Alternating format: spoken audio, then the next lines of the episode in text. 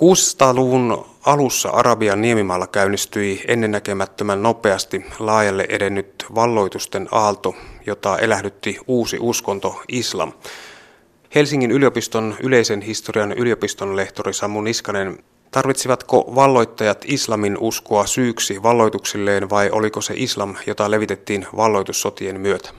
Kyllä näissä valloitussodissa yhdistyi usko tähän sodankäyntiin hyvin vahvasti ja, ja islamia levitettiin näin. Ja totta kai se oli myös, niin kuin sota aina, se oli myös poliittinen missio, mutta ää, kyllä tämä niin kuin uskonnon osuus oli, oli siinä hyvin tärkeä. Kristillisessä maailmassa puhutaan oikeutetusta sodasta ja islamilaisessa maailmassa pyhästä sodasta. Lopputulos on molemmissa sama, eli ruumiita tulee. Jihad on islamin versio pyhästä sodasta. Millainen historia tällä on noin lyhykäisyydessään? Islam tuntee kaksi versiota jihadissa tällaisen sisäisen jihadin, joka on ihmisen sisäistä kilvoittelua ja ulkoisen jihadin. Ja tässä valotussota-vaiheessa tietenkin tämä ulkoinen jihad korostui. Sitten sen jälkeen taas teologiassa ja saarnauksessa on korostunut tämä sisäinen jihad.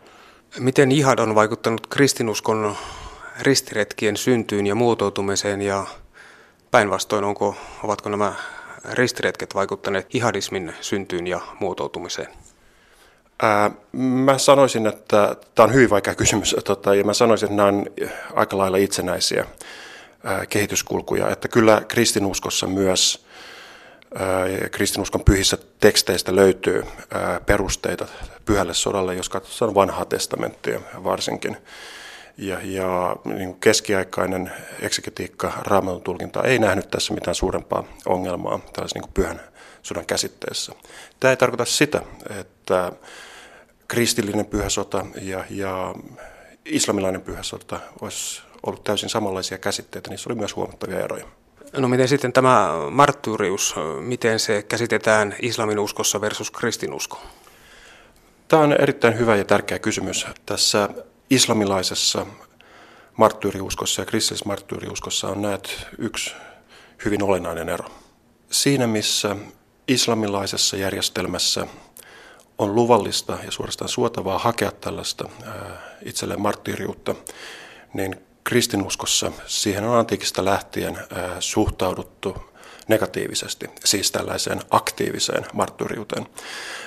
Kristinuskon varhaisjaksolla marttyyrius oli aivan keskeinen tekijä tässä uskon voittokulussa, mutta tähän marttyyriuteen liittyi hyvin vahvasti tällainen passiivinen elementti. Eli toisin sanottuna katsottiin, että ei ollut luvallista hakeutua marttyyriksi.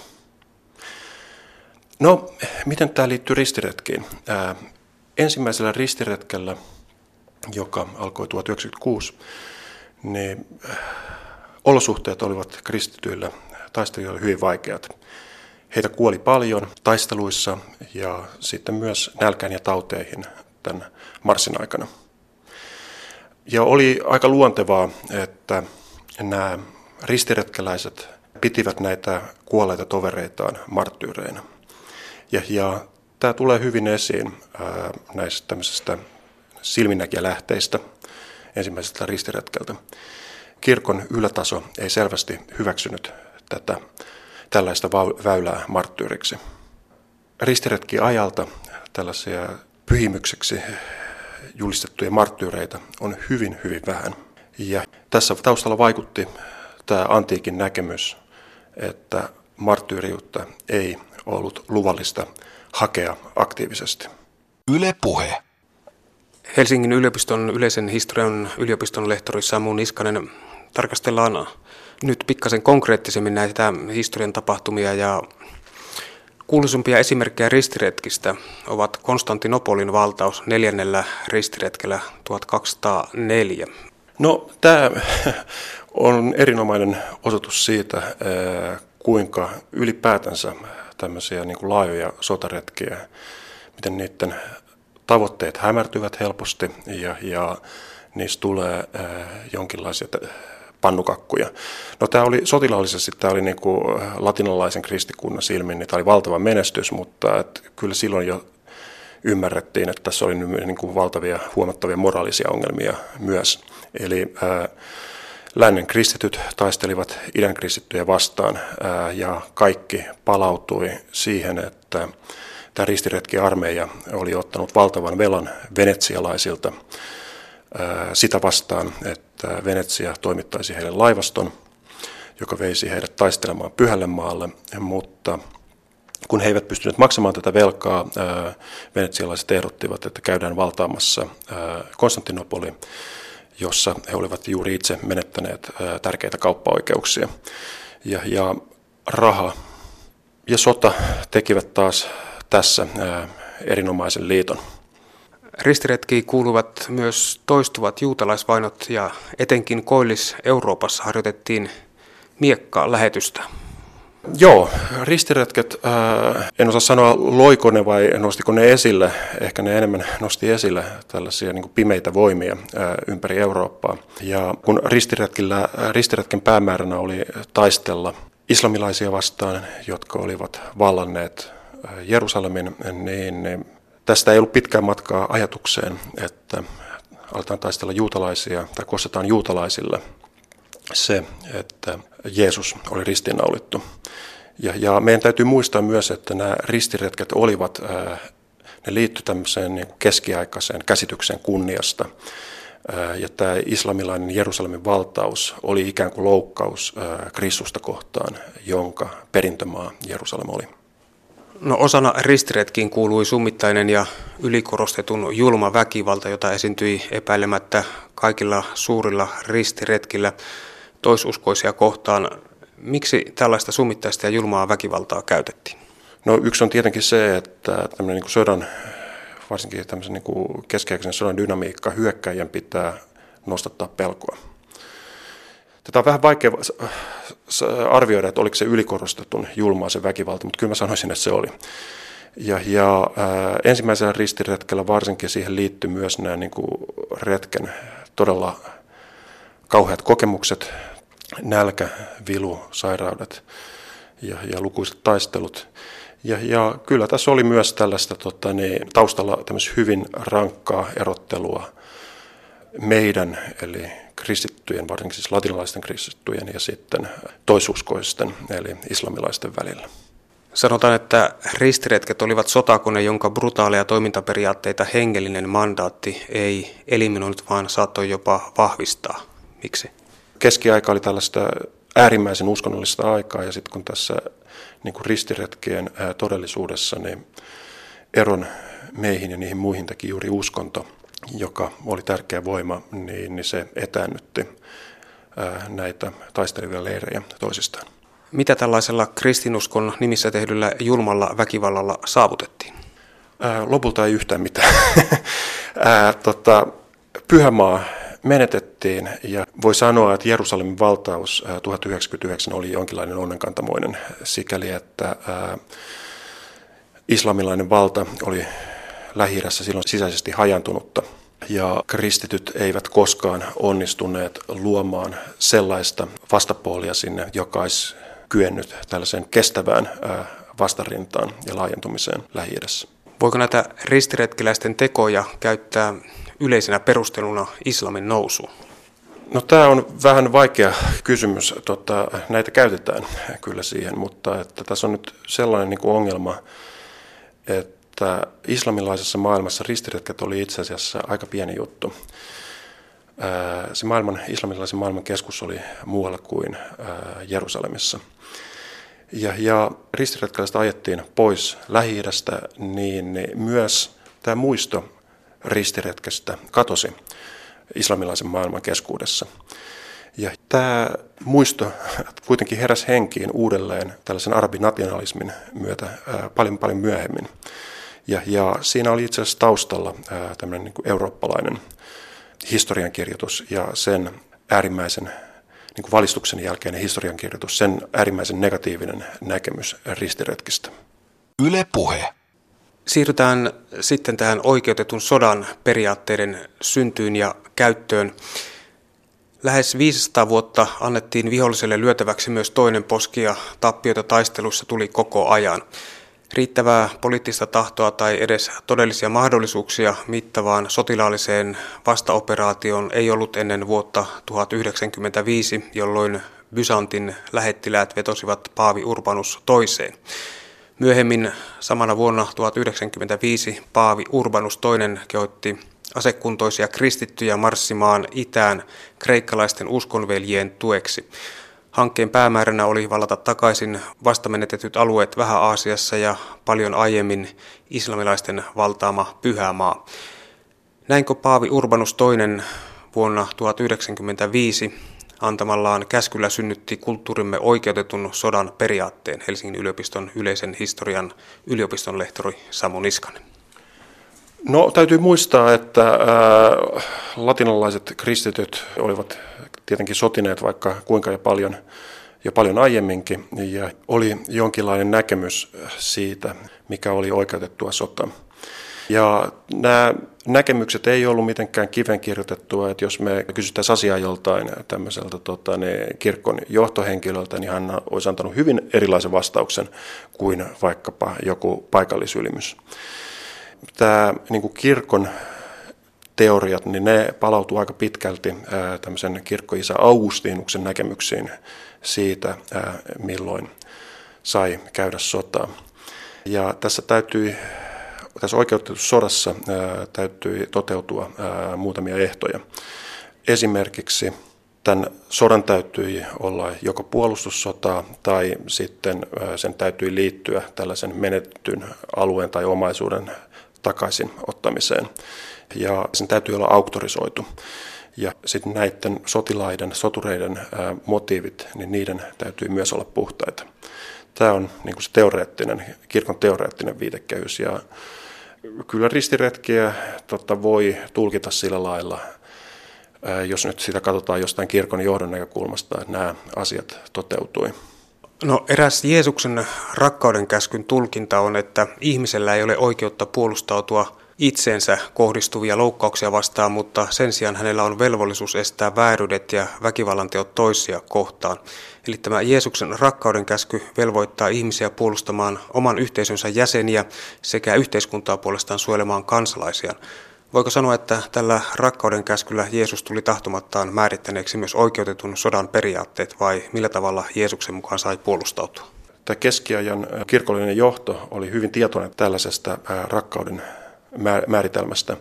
Ja ensimmäisen ristiretken sen, siihen propagandaan kuului aivan oleellisesti se, että tämä hanke, niin sen oli tarkoitus auttaa idän uskoveliä.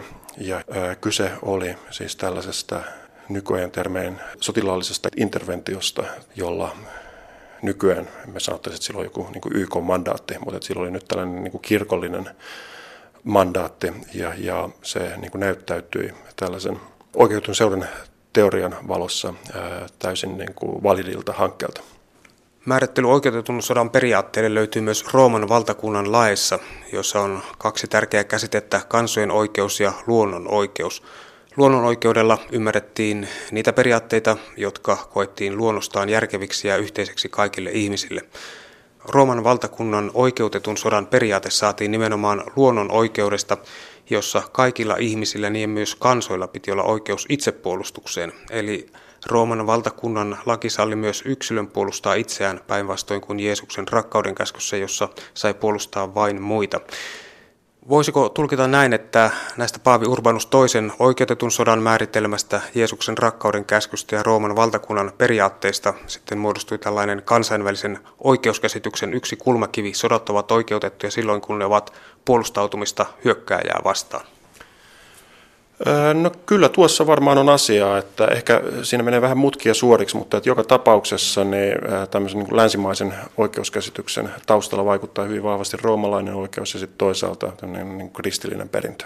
Myös YK on peruskirjassa on pykälä oikeutetusta sodasta. Joku älypää keksi sitten ajatuksen, että hyökkäys on paras puolustus ja niin myös hyökkäystä voidaan pitää puolustuksena, joka täyttää YK on peruskirjassa pykälän oikeutetusta sodasta. Siihen muun muassa vetosi myös Yhdysvallat aloittaessaan sodan Irakissa vuonna 2003 ilman turvallisuusneuvoston myöntymystä. Tuntuu, että on mennyt tämä oikeutetun sodan periaatteet ihan tolkuttomiksi. Joo, kuten Irakin sodassa taustalla oli selvästi vakavia virhearviointeja taustalla ja varmasti monenlaisia eturyhmiä myös, totta, niin, jotka hyötyi sodassa, sodasta, niin tällainen koski ää, aivan varmasti myös ristiretkiä. Ja mitä enemmän pidemmälle ristiretkien historiassa mennään, niin sitä vahvemmin tällaiset, totta, niin voi sanoa, opportunistiset piirteet alkaa vaikuttaa niissä. Ja, ja mun oma näkemys on se, että tuo niin kuin ensimmäinen ristiretki, niin siinä se liikkeelle paneva voima oli itse asiassa varmaan aika vahvasti idealismia. Ja, ja tämä idealismi tuskin kokonaan ikinä katosi ristiretkestä. No sitten esimerkiksi neljännessä ristiretkessä tai Albikenssi äh, ristiretkessä, niin, ja samoin kuin tässä niin, äh, Koillis-Euroopan miekkalähetyksessä, niin siinä näkyy kyllä vahvasti tämmöistä puhdasta opportunismia, joka on puettu uskonnollisin termein. Yhdysvaltain presidentti Barack Obama sanoi Nobelin rauhanpalkintoa vastaanottaessaan syksyllä 2009 Oslossa, että on olemassa myös oikeutettuja sotia. Hänen lähtökohtanaan oli se, että USA on mahdotonta sopia kaikkia ristiriitoja kaikkien toimijoiden kanssa neuvottelemalla. Mitä ajatuksia tämä herättää? No ainakin keskellä jokainen varmaan tota, olisi ollut samaa mieltä tämän ajatuksen kanssa ihan siitä syystä, että se oli aika sotainen yhteiskunta ja se, että ei oltaisi puolustauduttu, tämmöinen niin kuin äärimmäisyyksiin menevä pasifismi olisi osoittautunut hyvin nopeasti tota, niin, vääräksi ratkaisuksi. Eivätkö nykymaailman konfliktien äärimmäiset ilmiöt, kuten esimerkiksi terrorismi heitä romukoppaan koko oikeutetun sodan teorian, johon ovat kai kuuluneet sentään jonkinlaiset pelisäännöt, joita tässä edellä on yritetty vähän hahmottaa? No se on meille hyvin vaikea kysymys, että miten me vastataan terrorismiin ja heitetäänkö oikeutetun sodan käsitteet täydellisesti romukoppaan. Toivottavasti ei. Helsingin yliopiston yleisen historian yliopiston lehtori Samu Niskanen onko eräs aikamme merkittävä virhe ajatella yleensä tekoja kuin pitäisi ajatella tekojemme seurauksia? Tämä on vaikea ja suorastaan metafyysinen kysymys, tota, koska teoilla, tekojen seurauksia on hyvin vaikea ennustaa, mutta kaipa se on aika tyhmää olla arvioimatta seurauksia lainkaan. Tällä kertaa lopetetaan lähes skitsofreenisen oikeutetun sodan eräseen periaatteeseen, jota on mitä ilmeisimmin toteutettu muun muassa Syyriassa tässä viime vuosina, eli sodankäynnin päämääränä on aina rauhan saavuttaminen. Miltä kuulostaa? Jos me ajatellaan tätä keskeinen näkökulmasta, niin tämä on, mä uskallan epäillä, että tota, niin, tavoitteliko ne niin rauhaa aina. Tota, ehkä se, niin, tämä kirkollinen ää, johto, niin tavoittelikin sitä, mutta sitten tämä eliitti, niin, niin kuin sanottua, niin se oli, he olivat sotureita. Ja ristiretket nimenomaan antoi heille mahdollisuuden toteuttaa tätä omaa ammattia ja eetostaan kristinuskon puitteissa. Ja, tota, ja, ja jos me ajatellaan, ajatellaan tätä heidän ammattia, niin ei, ei, heidän, tota, niin ei heille kannat, ollut kannattavaa lopettaa sotimista. Sota oli heille työntekoa tarvittiinko tavallaan islamin usko ja tällainen jidahismi, että tällaiset riskiretket ylipäätänsä pystyvät syntymään? No, äh, sanotaan, että tähän tarvittiin va- rankka vastakkain, uskonnollinen vastakkainasettelu tota, niin kristinuskon ja sitten toisen uskon välillä, ja tässä tapauksessa se nyt oli islamin usko. Ja tämä vastakkainasettelu on jatkunut näihin päiviin. Joo, mutta täytyy muistaa, että tässä on ollut niin monia vaiheita tässä vastakkainasettelun historiassa, myös rauhallisempia vaiheita. Että ei tämä, mitä nyt tapahtuu, niin se ei ole lainkaan historiallinen välttämättömyys. Me ollaan onnistuttu elämään myös pitkiä jaksoja rinnakkain ja rauhassa ilman suurempia ongelmia. Ja mä uskallan toivoa, että tämä on nyt jonkinlainen ylimenokausi ja paremmat päivät vielä koittaa.